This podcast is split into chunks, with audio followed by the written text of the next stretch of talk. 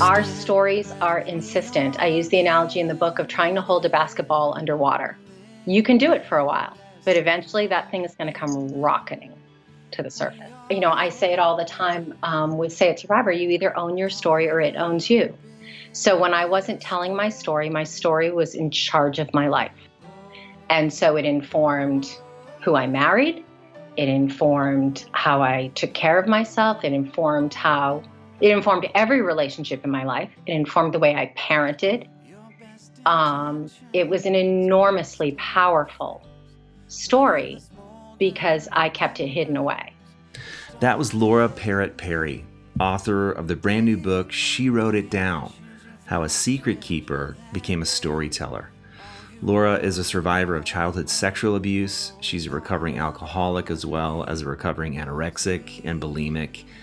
And in this conversation, she is so vulnerable, so raw, and so hopeful and helpful about how you can tell your story.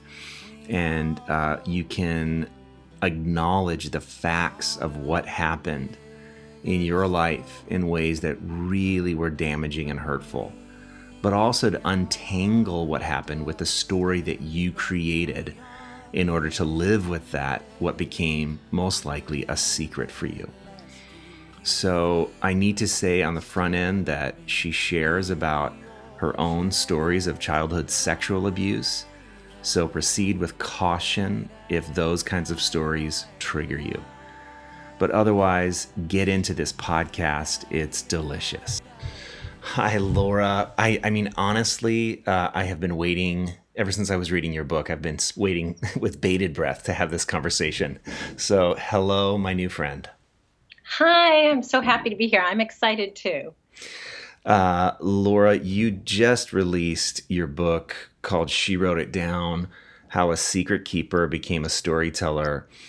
And I, I, ha- I do have to be honest, every once in a while when I have people on, like they send me their stuff and I read, you know, maybe like enough to have a good conversation, but I really couldn't put yours down uh, oh. because it is so raw, beautiful, honest, and it it immediately invited me into a kind of um, reflection about my own life. And so um, thank you for that gift. Oh, well, thank you for saying that. Good. That's exactly what my hope was, you know, because our, our stories can be different. But I think anytime someone is honest about their story, it just creates that space, creates that space for other people to do the same thing, even if their story doesn't bear any resemblance to mine. I totally agree. Yes. So, and as I was reading it, like I realized we we love so the Indigo Girls you quote um, about last night, that's beautiful eighties movie that I think I probably watched a dozen times. Oh my, so many times. Because I wanted to be the Rob Lowe character, you know, sort of the so tragic. Um, yeah. And then we have a mutual friend in Matt Bays who has been on the podcast, and so good Lord, I love him so much. Yeah. So hello, Matt. I know you'll be listening. Uh, we Hi, love Matt. You. And if you're new to the podcast and haven't listened to Matt's um, episode, it's called Finding God in the Ruins, which is the same title as his book. So run out and get that book and or listen to the podcast with Matt. Seriously, so. Run. That book changed my life. Well, yeah. I mean, and as I was texting back and forth with Matt, Matt's like, you're going to love Laura. She's like the female version of me. Pretty much. That's what he said. Pretty, pretty much. Yeah. Okay. So let's, let's get right into it. Cause in the very first couple of pages, Laura, you say that you're a recovering alcoholic, you're a survivor of childhood sexual abuse, you're an anorexic and, and bulimic. And you're like, so there I am. I'm great at parties. Yeah. Um, so I, I would like to ask you why um, you go there right away. Well, you know, when I introduce myself that way when I'm speaking, it's always because I know that those stories, because those were my shame stories, were the stories that I felt the most alone in. And so my goal when I'm speaking and when I'm writing is to close the gap between when I start talking and someone else stops feeling alone. And so I find that when I lead with those facts, there is immediately um, a stillness that will come over part of the room. And I know it's because, and I know, I know for a lot of people, when, when people used to talk about any of those things in front of me, I would freeze because I would feel really exposed, because even though other people didn't know those things about me, I knew them about myself. And I, I want people to know that they're not alone, because that's the lie we all get sold in those things, is that it's just us. Right. You know, we're terminally unique. Right. And, and it's a lie. And it's a lie that keeps a lot of us sick for a long time. Oh, I totally agree. Uh, one of the quotes that I love that you write is you say, we build our lives out of story. And when we decide those stories are unspeakable, we build prisons out of our secrets. Mm-hmm. Talk more about that.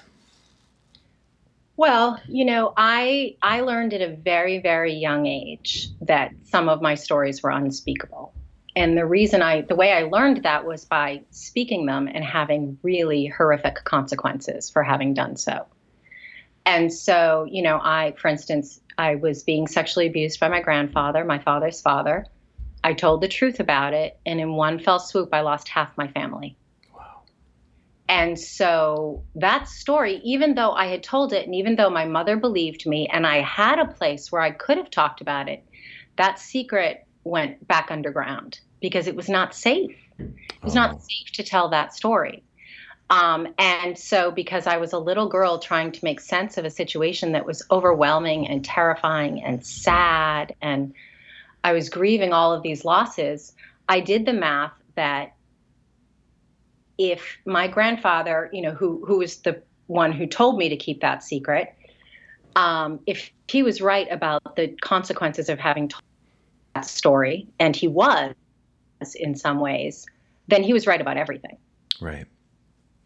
Because because my parents essentially and unwittingly made him a truth teller. He told me people would be upset and angry and wouldn't believe me. And all of those things came true in some form or fashion.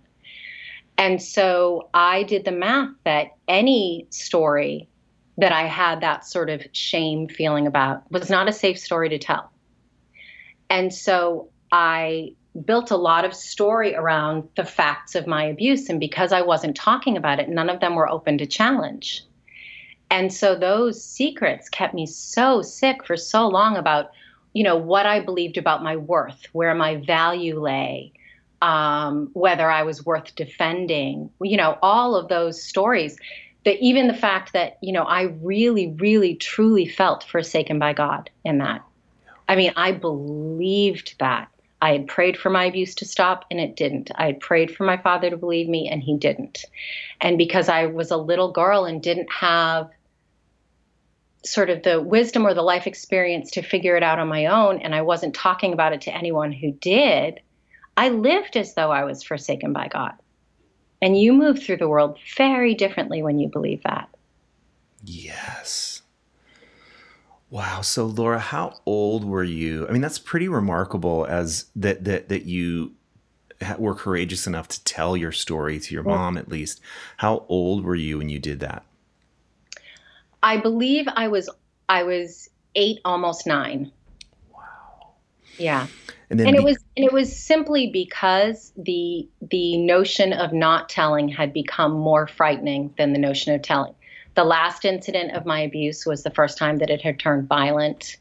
Uh, my grandfather raped me. I was very, very frightened to go back to that house. And going back to that house was imminent. Yeah. And so that is the sole reason I told, was because that was more terrifying to me than telling, finally. Yeah, that's that scene um, in the laundry room with the cat dish. Mm-hmm. Uh, um, that was very, that was hard to read. And yet uh, I, I am so grateful that you wrote it that way, um, the way that it actually happened, because I think that's going to give people some freedom to say what actually happened mm-hmm. with them. Yeah, well, you know, it's funny. I I was not going to write that chapter. Yeah. Um, I was determined, actually, and had had proclaimed several times publicly and on my blog that that I would not write that chapter, um, because it was no one's business, because it was this, because it was that, because no one needs to know that. Um, but it be, it wouldn't leave me alone. You know, when you, there's something that you're supposed to be talking about or supposed to be writing about, and you're determined not to do it. It's, it's pretty, those stories are very insistent. And so it finally occurred to me that the only reason I wasn't telling that story was that I still had some shame around it.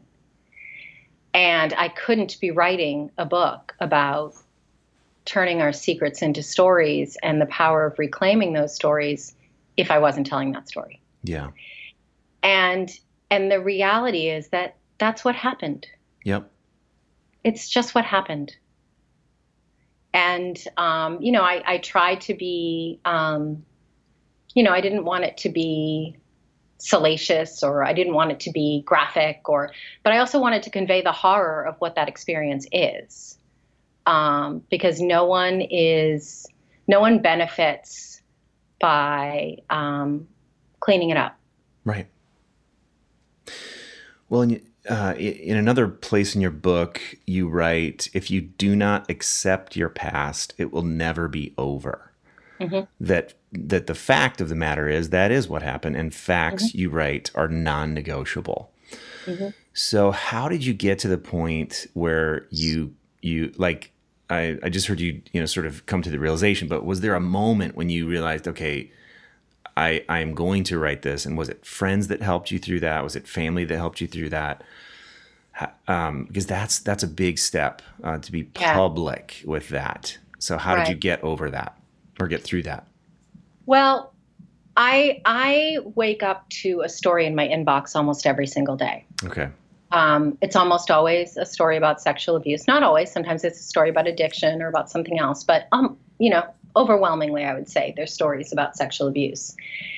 And I think part of it is, part of the gift of this process for me has been, I have taken in so many people's stories over the past three years that the notion that my experience is somehow n- unique is gone. Yeah. Yeah.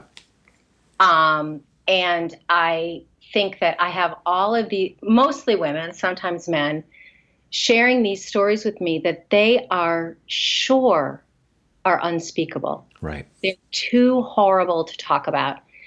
And, and what I see, you know, I, my cousin and I co-founded a nonprofit called Say It Survivor, and we do workshops for survivors of sexual abuse. And there's always a moment in every single workshop where some woman is telling the part of her story that she has attached the most shame to.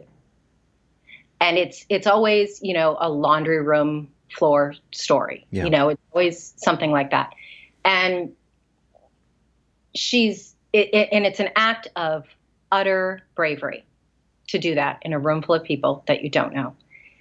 And what happens every single time, without exception, is when she gets to that part of her story, someone else in the room starts nodding. Yeah. And so for me, you know, understanding that that what happens to me on that linoleum floor is not unique to me, and that by me saying that, someone reading that somewhere is nodding and feeling less alone, well, that's the whole ballgame. Wow. I mean, this whole, this, you know, it's interesting. I was talking with someone last night about the whole Me Too phenomena. Yep. And I mean, really the last three years of my life have been Me Too. I mean, yep. we, ta- we talk about Me Too all the time before I knew Me Too was a thing. Right, right. Um, and the reality is that the reason why that is such a powerful thing for people is that it's a lament. Yes. And I remember reading something Jen Hatmaker wrote a couple of summers ago about something totally different, saying, I wish we knew how to lament better. I think we do know how to lament. I think we do. I think that we don't, we don't create space for it for people to do anymore. Oh, and yes. I think that the whole thing with Me Too, the reason why it resonates so deeply, the reason why it's so uncomfortable for people is that is that it is a lament. It is a grief, a deep grief. And so I think any time someone gives voice to one of those experiences, that all of a sudden you're not alone in it. Yeah. You know, I I, I think that's the whole ballgame. Yeah. Yeah, and and and the grief is individual, but it's also systemic, right? I mean, like, um, because the the news cycle goes in and out so quickly, I think maybe some people thought, well, Me Too is a blip on the screen and we're going to, I mean, I think everybody knew that it wasn't, but, but because of the way the news cycle goes, maybe people thought, okay, this is the story for a few days. Mm-hmm. And then we realize, oh my goodness, um, this is patriarchy. This is systemic. Mm-hmm. This is, um, I mean, this is s- such a huge endemic problem, and which mm-hmm. is what I love. I mean, about your book and about your nonprofit, you're helping to create space for people to say it, to share their secrets. It's so powerful. Well, and I had people that did that for me. Yeah. You know, I had I had writers, particularly with regard to my alcoholism. Like, I had the Anne Lamotts and the Glennon Doyles, um, who, and, and the Matt Bayeses. Yeah. Um, who who talked openly about their addiction and about recovery, and it made it something that um, it allowed for the possibility of it. And Oprah, you know, Oprah was a huge one for me, because I remember being in college and hearing her talk about her abuse, and and having that be sort of, there's like, there are those moments in your life, there's a before and there's an after. Mm. And that was one of those moments where it had quite simply never occurred to me that you could live without shame about it. Wow. It had never occurred to me. And so, and it's not, it's not like then I was like, okay, well now I don't have shame anymore. Thanks, Oprah. Um, it, it, it was, it was literally decades after that, but, but it created that space in the world. Yeah. Where, where before there had not been that space for me. Right. And so I think that, you know, for me, it's it's the first um, the first sort of quote in the book, or not the first one of the the last quote, I think, is the poem by Hafiz about dropping keys. Yep. And it's one of my favorite poems of all time. And I think that's so true, where I can drop keys because keys were dropped for me. Mm-hmm. Right. I mean, it's it's as simple as that. Yeah. And so, you know, in recovery, we talk about giving away what we were so freely given. Same. Yeah. Yeah. Same. Yeah, exactly. Uh, and even the cover of your book is, is, uh, a picture of, of that poem, really, of, of, uh, the bird flying out of the cage. It's so good. Um, Laura, so what happens to someone that has been abused and they, they keep the secret hidden? What happens mm-hmm. to them? Well, their story tells itself. If you don't tell that story, that story will tell itself. It will find a way.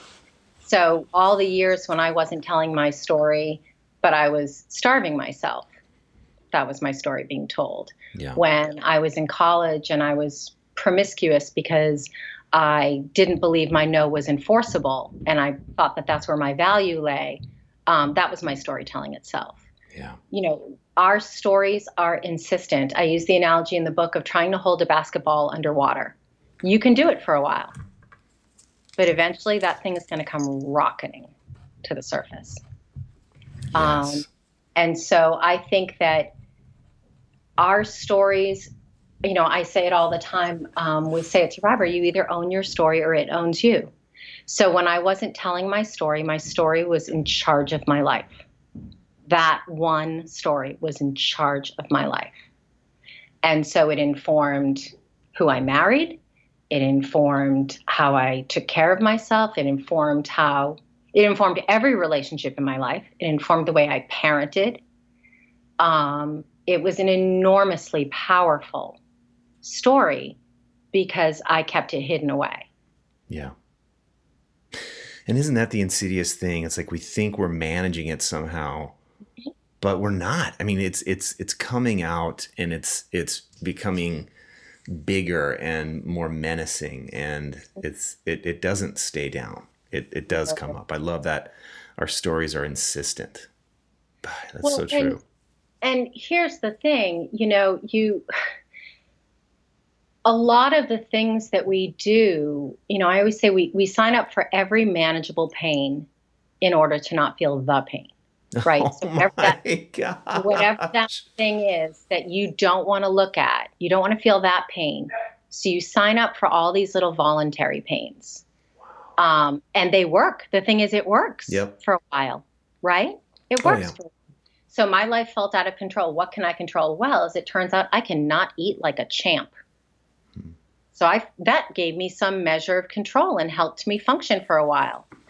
Uh, you know, drinking took away the pain. It was like magic. That worked for a while.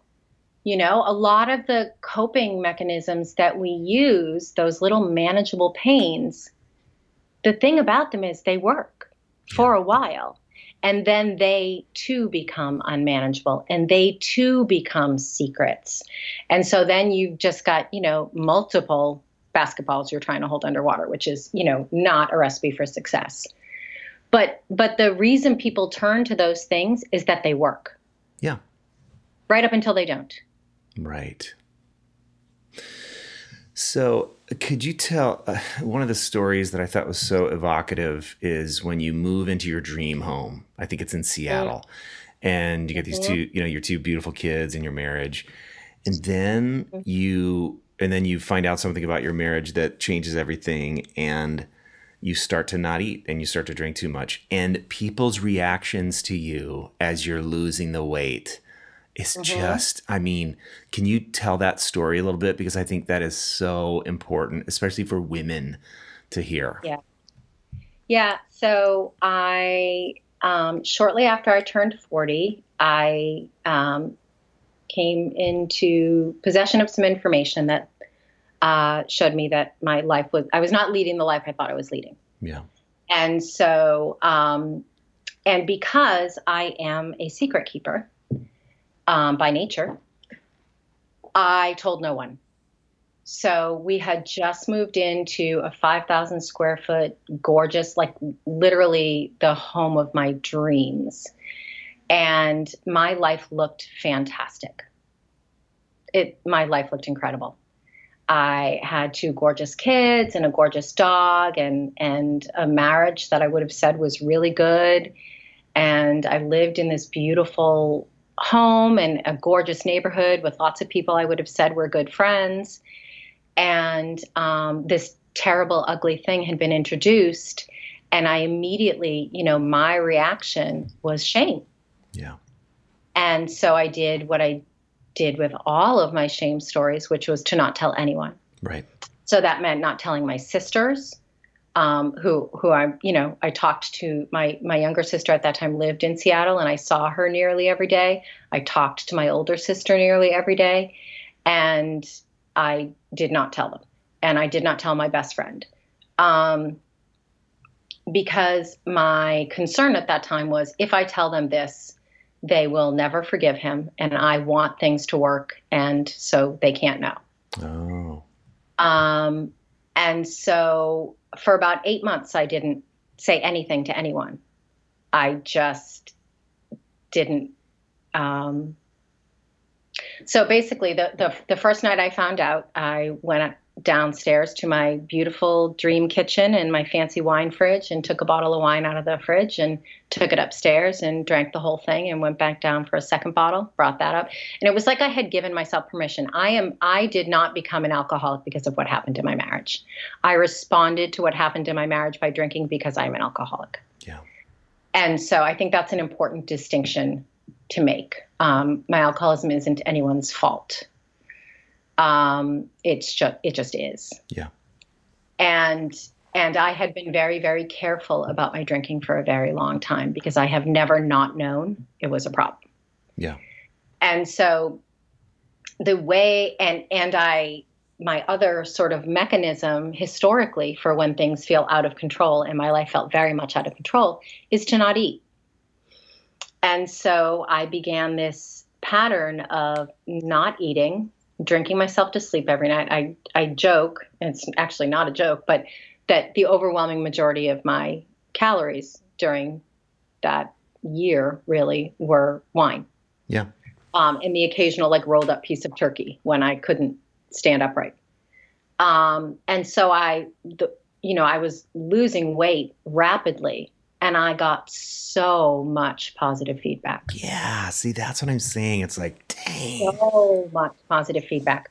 I, every single day, heard how great I looked, and I did not look great. Yeah. Um, I had two people who said anything to me, my best friends and another friend, um, both of whom were terribly worried about me and, um, were, you know, not, not sort of confrontational, but would ask me if I was eating, and I would lie and say I was eating. Um, But it was very, very interesting to me how I knew on a, on a real, visceral, fundamental level that I was dying. Yeah. And I have never gotten so much positive feedback about my appearance as I did during that time. And for all from women. Oh.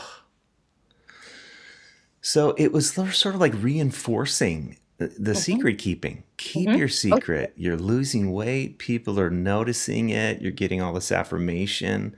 Mm-hmm. But inside, internally, your soul is saying something completely different, like you're dying. Yeah. Yeah. I mean, I would I would get the kids off to school and and um, and j- literally be on the floor, just undone with grief.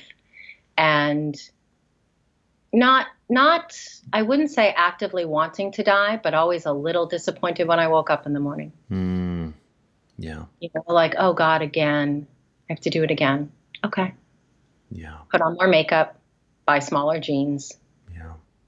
You know, but we decide about each other based on these ridiculous metrics. Like, you know, oh, well, I, I, when I finally started telling the truth about what was going on, I the thing that shocked me the most was how many people told me that they were under the impression I had a perfect marriage. Mm.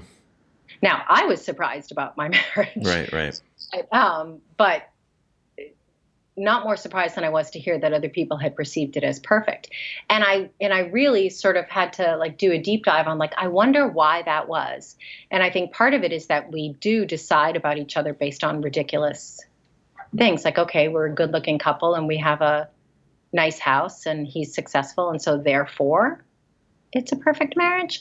Right. But also I have to, I have to own the fact that because I was fundamentally dishonest about my life, like I never said when things were hard. Yeah.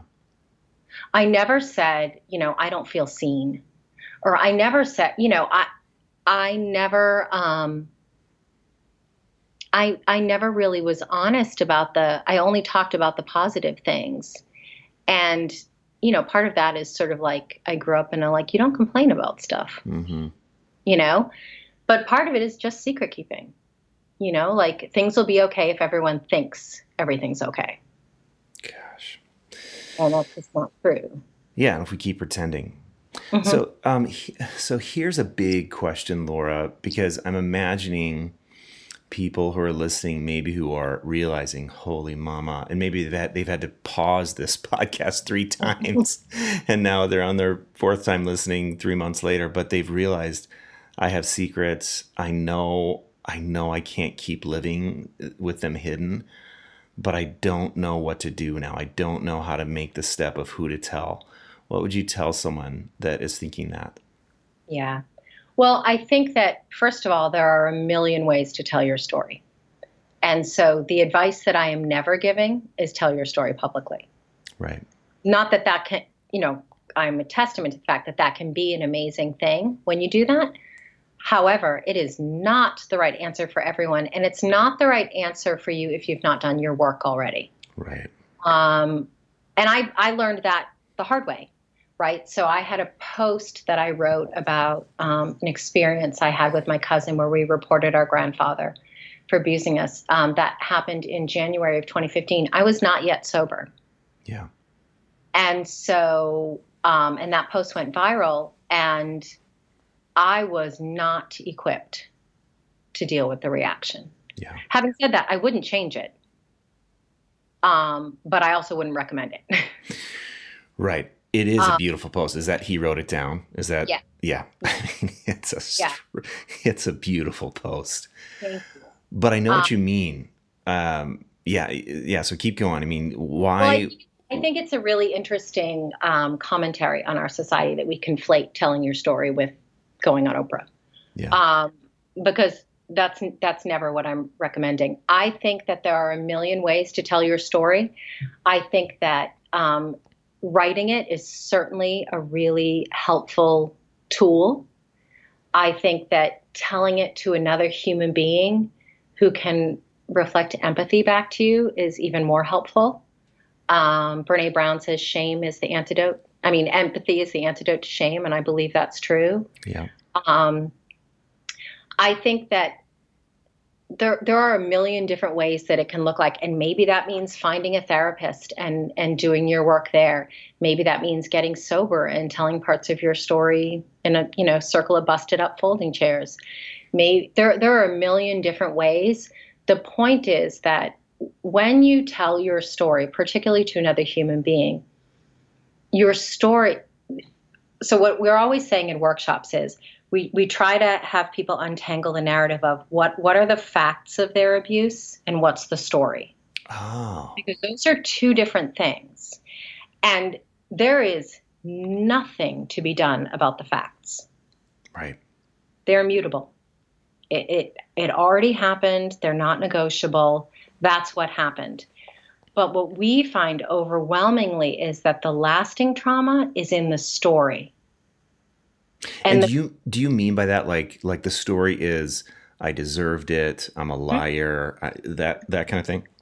My value lays in my sexuality. I brought it on me. My mother didn't love me enough to defend me. My father didn't believe, you know, yep. all of, all of the the story that, because here's the thing, human beings since the beginning of time have used story to make sense of the world. Right. That is what we do.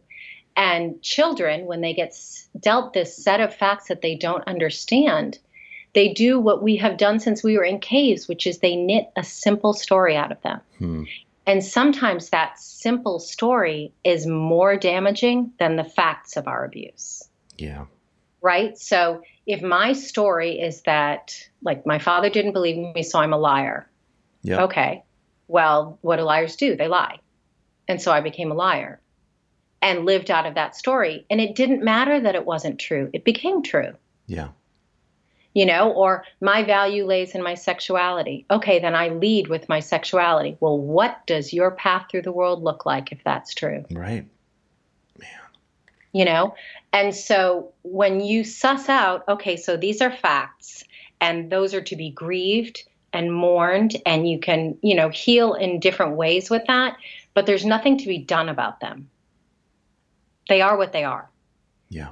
Your story, the story that you either got sold by the people who were involved, because the thing about sexual abuse is, um, Mary and I do a lot of talks with parent groups, and the conversation parents always want to have is about stranger danger. Mm. Because that's a comfortable conversation. Yeah. Um, the fact is that it will protect your child from about seven percent of sexual abuse. Because ninety-three percent is at the hands of someone who's already in your child's life. And so the reason why sexual abuse gets so complicated is that everybody knows what should happen to the creep in the trench coat in the park, because we don't have any other contexts for him. Mm. But when it's Uncle Bob, and he's so much fun, and what will we do about Christmas, and this is going to screw up Thanksgiving, and, you know, whatever, or he's the breadwinner, or he, you know, whatever. When there's some other context for the abuser, things get muddy. Ugh. And so what we find is that we have these conversations around, like, well, what's the story you told yourself about what happened to you? Because that can be rewritten right yes. now. Yes. Worked on. That can change. That is not static. But if your story stays untold, it's static. There, it's not open to challenge.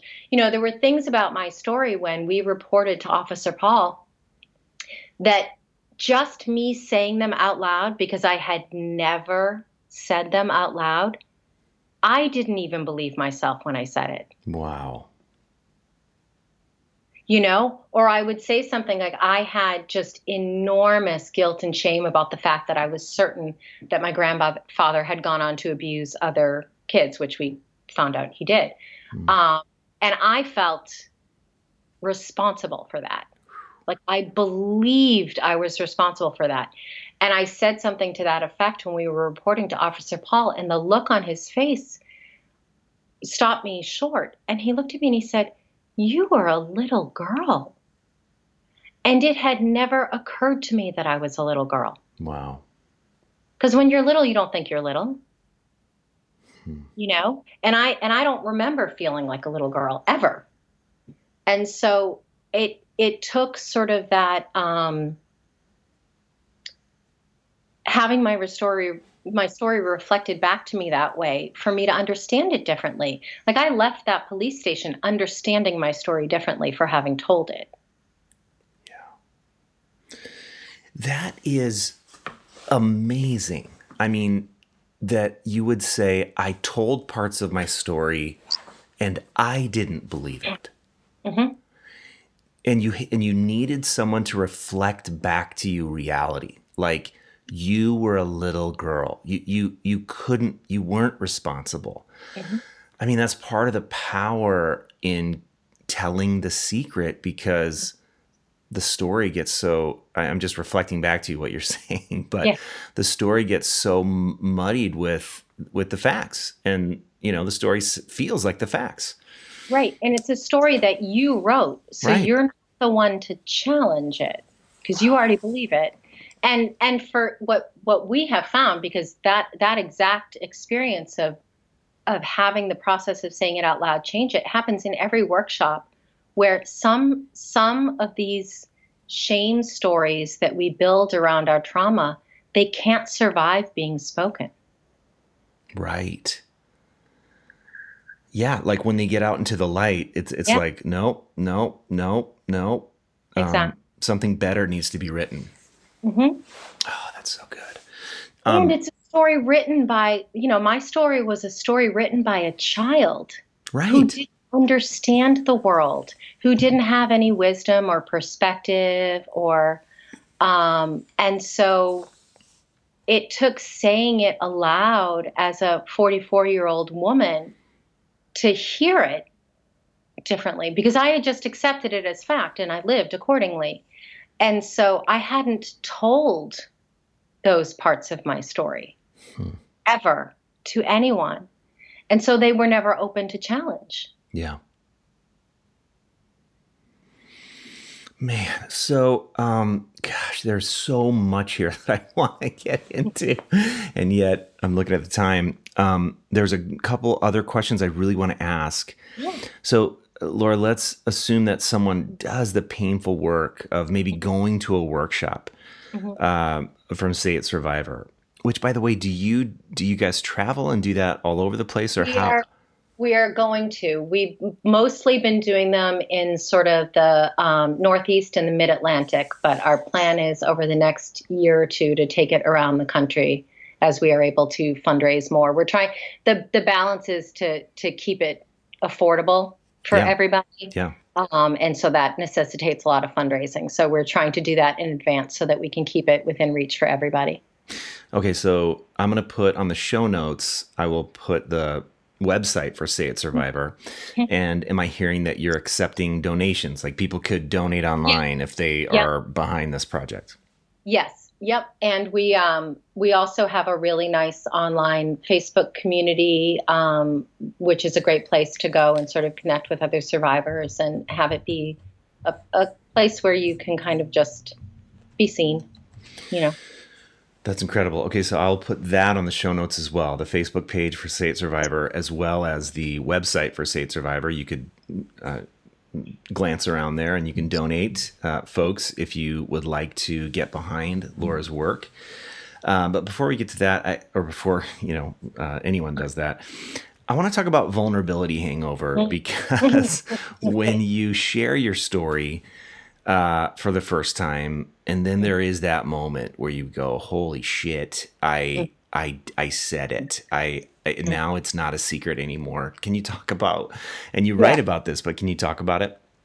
Well, I, I didn't have a vulnerability hangover when I first started writing about it. I had actual hangovers when I first started. Yeah. Um, I was drinking all the time. So I, you know, I didn't so much feel the vulnerability. The headaches were an issue, but yeah. um, I don't have them so much anymore. Although I will say that when the book first went out into the world, that one chapter, um, I had that moment of like, people are going to read that. Yeah. Um, and, and people who don't already love me. Right. You know, um, I have been, I probably should not say this out loud. I've been very lucky for the most part in the way people have responded to my story. I have definitely had some seriously, you know, creepy emails yeah. and threatening emails and things like that. Um, but by and large, the response has been really lovely. Yeah. Um, but it's the internet. Right. It's the so, wild world. HuffPost it, and yeah. Yeah. And so, um, you know, I think the thing for me that has been really helpful in that, first of all, is I have a lot of friends who are writers who went before me and told me, um, under no circumstances do you read comments on Huffington Post. Okay. So I've never read a comment. Can I just pause? I, I've written on HuffPost a few times and, and on posts that have gone viral, and I I stopped. Like I, I could yeah. not believe the vitriol yeah. and just unbelievable rage. It's just yeah. so yes. So good and, advice. Um, so the only the only uh, negative comments I've seen from Huffington Post are ones that people have very helpfully sent to me, which I thank you deep, deeply appreciate. Um, So I I have really good boundaries when it comes to that. But I think the other thing that was really, really, really helpful to me early on is um, when He Wrote It Down went viral, I had a comment from someone eviscerating me for a part of my story that was not part of my story. Mm. And she was quoting to me something that I did not say. Hmm. And she, and and it was such a um, a moment of, oh, this doesn't have anything yeah. to do with me, N- literally nothing. Yep. With me, and and what it made me think of is I taught art for years, and what I always said to my students is, you and I never stand in front of the same painting. Mm-hmm. Because I bring everything I have learned and lived and experienced and like and dislike to it, and you do the same. And so we experience it completely differently. And so it's the same with people's stories. And so when I, what I now know is when someone has a really sort of strong reaction to my story, it's almost never my story. Right. And so that, that makes it feel much less personal. Yep. And it it makes it so that I am not invested in what people think of my work anymore. Yeah. At all. Um, what I think it's Glennon that says, art is a big girl. yeah. You, you yeah. don't need to defend it. And that, that was hugely helpful to me. Um, because when I first started writing publicly, I was very invested in how people perceived my story, what they thought of me or whatever. Um, and I don't feel that way at all anymore. Yeah. Um, and so I, I think vulnerability is my superpower. So I don't get too freaked out about it because every time I lead with vulnerability, it's a good thing. Yep. Um, is it fair to say, Laura, the, and, and you, you really did say it. I just want to underline it for those folks who maybe it's not yet a superpower, is it fair to say that's a learned response? Mm-hmm. Yeah, I think that um, especially for lots of people who I I would have said, particularly before I got sober, I would have said that vulnerability was a character defect. Yeah. Um, it didn't feel safe to me. Yep. Um, and, and being vulnerable, you know, meaning that someone else had some sort of, you know, I, the way I understood vulnerability was that people could prey on you. Right. Um, and so as a survivor of sexual violence, um, that felt terrifying to me. Yeah. And so I walked through the world wearing armor. Um, and, and in doing so, stayed sick, stayed lonely, stayed unseen, um, and, and really was giving people an, en- an enormous amount of power over me because yeah. I lived that way. Um, but you can't see that when you're in it. That's, that's a, that is a truth you come to on the other side of the work. Um, I think vulnerability, I think vulnerability begets vulnerability. So I think if you are in a space where you don't feel ready to tell your story, read people who are. Yes. And would you mind just, just g- give us three, four, five people that you would recommend in terms of folks that tell their story well? Matt Bays. Matt Bays, definitely. Um, Glennon Doyle. Yep. Anne Lamott. Um, who else? It's really, oh, uh, Jonathan Martin. Yeah, yeah, I like him. How? It's my favorite book of the last six months. How to Survive a Shipwreck. Yep, yep. Knocked me out. Yep. Um, and actually, you know, even she, she's very funny. Well, almost all the writers that I really respond to are funny, but um, Jen Hatmaker, I think, is really, really great at um, telling the truth about herself. Um, I, I like her enormously. Yeah, actually, I'm a big fan of Jen, and I think sometimes she's so funny that people don't realize how much um, yeah. flack that she gets. Um, well, you know, I, especially I am, lately in the. Yeah, uh, I am crazy about her. Well, yeah. I'm I'm the mom of two kids, neither of whom is straight. Yeah. So anyone who is who is a voice that people listen to in a faith community who is speaking love at my children, mm-hmm. I'm all yours. Come on now, preach. Yep. Oh, that's beautiful. Okay, well, Laura, we're out of time, sadly. Yay. I know. Um, and but this, oh my goodness, I, I just, I love this conversation. Right. I I know it's going to be so helpful, probably a little frightening for for some, but mm-hmm. a, but an, an invitation to freedom. You are one of those people who leaves keys. All over, I could just tell. I mean, it's just such a um, thank you so much. Um, so, uh, Laura, your book, She Wrote It Down, How a Secret Keeper Became a Storyteller. It's available anywhere where you buy books. I will put a link on it on the show notes, so you can just click there and go ahead and get it. Um, is it available via audiobook if people like to do that? Not yet. No, not yet. Not yet. Okay. Mm-hmm. Um, Uh, anything, any, any last words you want to share? Anything I didn't ask you that you were hoping I would ask you?